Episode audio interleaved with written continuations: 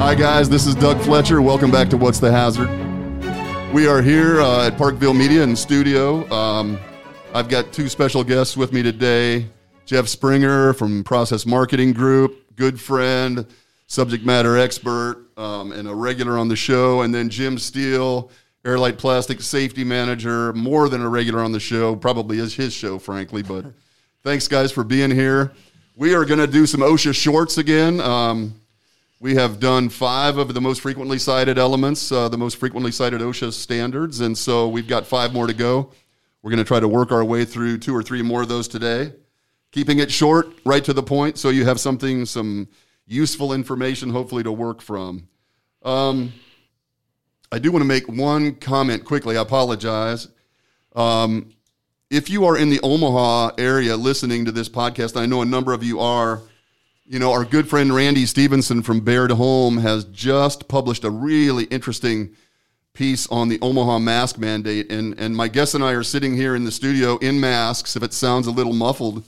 Um, but Omaha has just implemented a mask mandate for the next 30 days, I believe. And Randy has, as always, eloquently summarized that for us. And so go to the Baird Holm website, or if you follow Randy on LinkedIn, take a look at his article. It was really, really helpful. Uh, and uh, I think everybody should should have a look at that.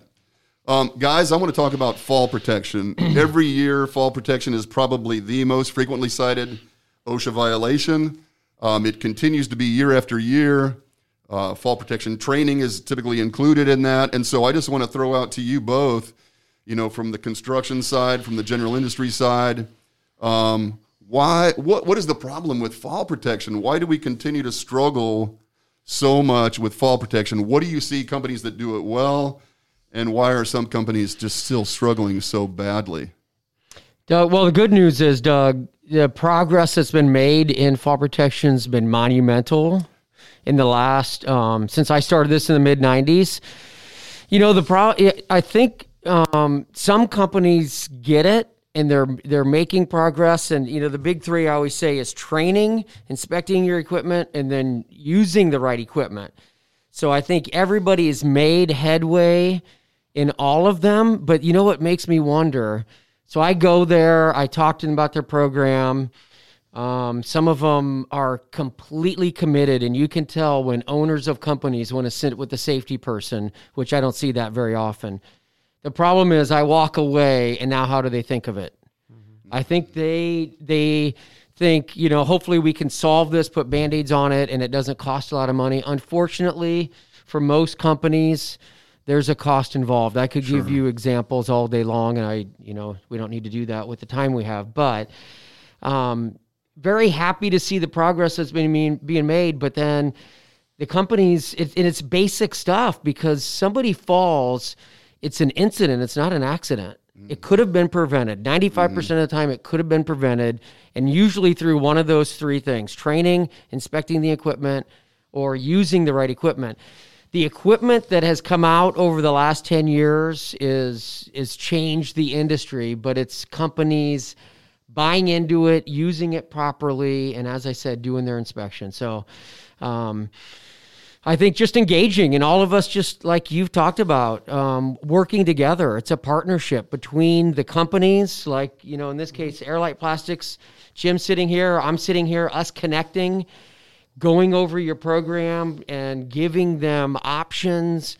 If they're not doing training, maybe they implore my training services. But as I always say, dotting the I's and crossing the T's. And then you get right. to that point in, in a sense that I don't know that that should be on the top. Mm-hmm. But you know, we, we could dig into some of the details as why it is. Um, some of it, like, you know, PPE is a lot simpler. Put on your glasses. People right. put them on. It's more automatic. There's a lot uh, less thought that goes into it. Right. Well, you touched on something that I think ultimately all of these things boil down to, and you, and you, re- you referred to leadership, uh, that, that management commitment, and in the in the companies that we all work with where there is a committed management a truly sincerely committed management. There is leadership. Um, they always do much better. Uh, I, I, know that in one area that where we continue to see struggles is in the residential construction sector. And that has always been most difficult because it didn't it wasn't obvious. You know the tie-offs were always challenging. The framing a house and roofing a house was always challenging. But as you said, the industry, you know, the equipment industry has responded incredibly. I mean, the demand has really driven an incredible supply of options. But I think there is still this uh, lack of commitment in some of these sectors, and I don't want to I don't want to be broadly sweeping across all these companies because some of the companies do it, but residential has always been a little bit slower to follow, and you know, and, and perhaps it is more truly more difficult. But well, and for many reasons, I would say you know the first thing that comes to mind is the financials behind it. I mean, a commercial job is millions or tens of millions, hundreds of millions of dollars. Residential is competitive, and I've heard that from people. Like, I can't we can't do this. And I'm like, you can't afford not to do this.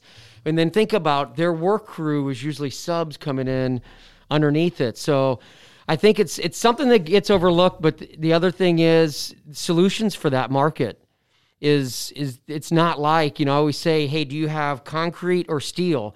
If you do in a, in a manufacturing facility, there's usually places, more places that we could tie off, or in a commercial roof, we've got tons of solutions, and mm-hmm.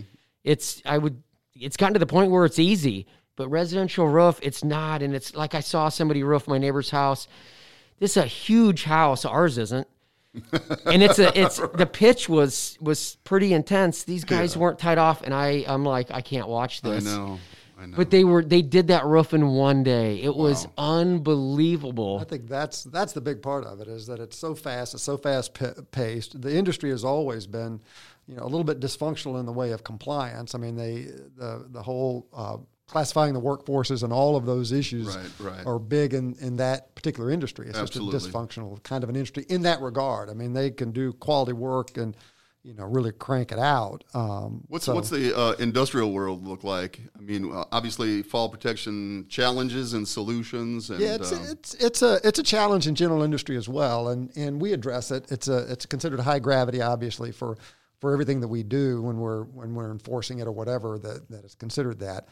Uh, but the challenges of you know I'm just going to climb up here and take care of this, get on top of this machine, or you know I'm going to walk out on this edge, or those kinds of things come up, and it's and it's usually uh, for us it's a lot of quick opportunities that I'm going to climb this rack and straighten that out or something. And uh, and I think our people are pretty well trained at Airlight that that uh, that that doesn't come up often but it's because we have trained, like you're talking about. We have a good management commitment to to uh, right. to and, that, and some degree of follow up. I would assume. I uh-huh. mean, and I think when, complacency. You know, when you have noncompliance, or yeah, you have to follow up on it the same as you would any safety program. A big one with with fall hazards though is the complacency of it. We're all exposed to gravity all the time, and you just don't think about how powerful it is until it's got you and it slams you into the ground. And that's the moment that you know how powerful it is. Well, you know? Jim, and I think you know years ago you just did it right. You're a guy. You get up there. You do the work. Now that same guy thinks about his grandkids or his hobbies, whatever. But he's he's the one looking over his shoulder to see if you know Jim is looking at the very least. Otherwise, he's going to do the right thing because we've given him the tools to do it. Mm-hmm. Completely different world than residential. I can, I can tell you a story that happened. There was a guy, and I won't mention the roofing company, but it was a really good roofing company, and and uh, uh, the the safety director there, uh, I, they were working at Airlight Plastics. And I went up to see what they were doing. They're working on the roof, and I went up, talked about fall protection. And the guy that was working up there, the supervisor, says, "You don't have to talk to me about that." Said, "My son knows that fall protection works because he fell through a roof and he says, You won't come on my job site without it. Mm. And what had happened, they were on this large building, and his son was a supervisor, and he was frustrated and rushing, which happens a lot and causes people to do things. And he started to go out into this danger zone. And one of his crew, because he, the safety director was so good, everybody was on board with it. This supervisor started to walk out onto the to the roof, and one of his workers said, "Hey, wait a minute, you got to tie off." The guy tied off he said he came back. He said I was frustrated. I tied, but I tied off anyway because I knew it was the right thing, and so I just went ahead and did it. And then marched out there, and bam, he fell right through the roof. And he said the dust cleared. The guy that was below him, you know, that was down there, had cleared everybody away from the area so that they were making sure nothing fell through. And looked up and saw him there. Came up on a scissor lift and got him down. He was hanging there. And he was hanging there. And he wow. said, "This was a funny story." He said, uh, uh, "the the the guy that fell through was the son." and his father was the one that was on our roof working. And he says, I got a phone call from my son. Says, Hey, you're not going to believe where I'm at right now. And he was dangling from a rope. And, uh, suspended. Uh, right. Rather than him getting a call from the ambulance or the mortician, mm-hmm. he got a call from his son laughing because wow. he was dangling there from his harness and lanyard. And uh, yeah, I, I wrote an article are- about it for the National Safety Council. stories, man. Yeah. Powerful stories. Unfortunately, I think as we've discussed before, oftentimes people need to have a personal experience of some sort like that to really appreciate how serious the issues are. If if, if you have no you know, six degrees of Kevin Bacon connection to something like that. It's just a rumor to you. yep. Right. And that continues to haunt our attempts to get these. So, quickly, we've got a few minutes left. What, what do you recommend? Now, we talked about training and the importance of training, and I think a lot of the training we do sucks. So, uh, in inspections, uh, I mean, what, what, what can people do? Give me, give me a take home message. Well, I think you know I alluded to it earlier, but uh, partnering, us partnering together. I mean, like a, a guy like Jim and my wife has done safety for 25 years. You guys are genius. You're geniuses in all sector, but calling in insurance companies and experts like me, that's all I do. I don't know lockout tagout. I don't know. Well, some confined space with you know tripods and winches and three-way SRLs and stuff, but um, just partnering and dotting those I's and crossing those T's. What's new out there? Trying to do anything yourself is a bad idea. Always bringing in somebody to help with that extra set of eyes makes all the difference. the. And that's an Yeah. interesting point. The the act, the technology changes rapidly. A guy like me who doesn't have access to that information readily, you know, that's why I use you. I, I, I need your expertise because I know there are things out there, there are solutions available that I'm not aware of. And so I depend heavily on experts in a number of different areas because I just don't have the luxury of staying on top of all that. And so I, I agree with you completely that having someone that knows your problems and can help you with solutions is really useful. Well, Doug, it's like at your house. I mean, it's one thing doing some plumbing or, but electrical, you're, I'm not touching electrical unless I got a buddy that can show me how to do. But even at that, that's too high a risk for me. I'm not. That's you hire that out, and that's, you know, companies can do their own fall protection, and, and why not have? So I always say, invite me in.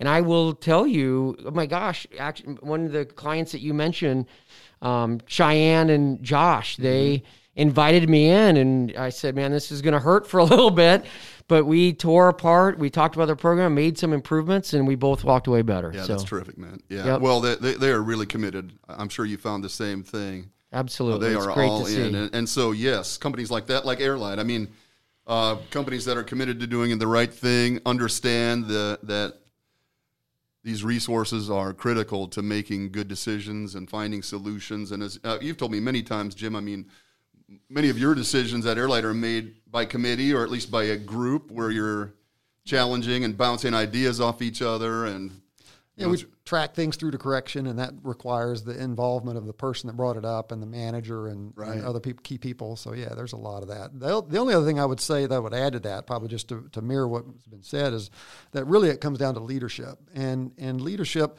one of the best things about safety and leadership is that when you, for good leadership, people have to know you care about them.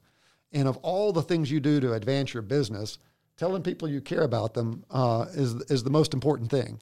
And uh, uh, uh, and and one way, one business objective, what I'm trying to say, one business objective that you have that tells people you care about them is safety. And so if you pay attention to that first, and that's the first thing you ask about, and that's the first thing you address when you deal with people, then you put yourself in a position to be a leader because those people know you care about them personally. When you address the point. quality of the product, you address how much time it took, you address all those things. You care about the bank, you care about the customer.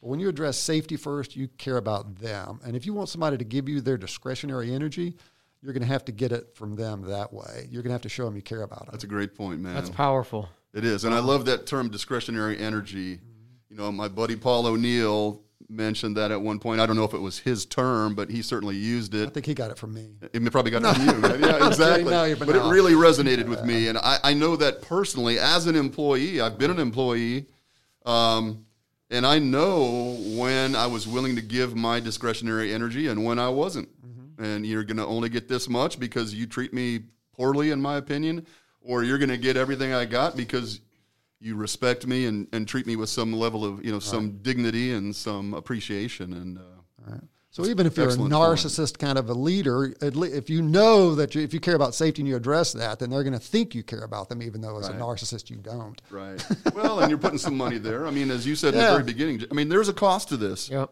And, you know, um, you know, the old days of throwing a rope around your waist and tying off to the chimney versus, you know, some of those harnesses are luxurious and comfortable and Tool pouches and they're multiple. yeah, now you put a guy in a in a harness all day long, and it damn well better be comfortable, or you're not going to get compliance. And so, um, all great points, fellas. Um, I think we just hit the 10 minute mark a few minutes ago, didn't we? Okay, all right, very good, man. Uh, this is excellent. I think we made some progress. So thank you guys. Uh, stick around. We got some more topics to cover. Thanks everybody. Uh, we'll be talking to you soon. Bye bye. a Parkville Media Production.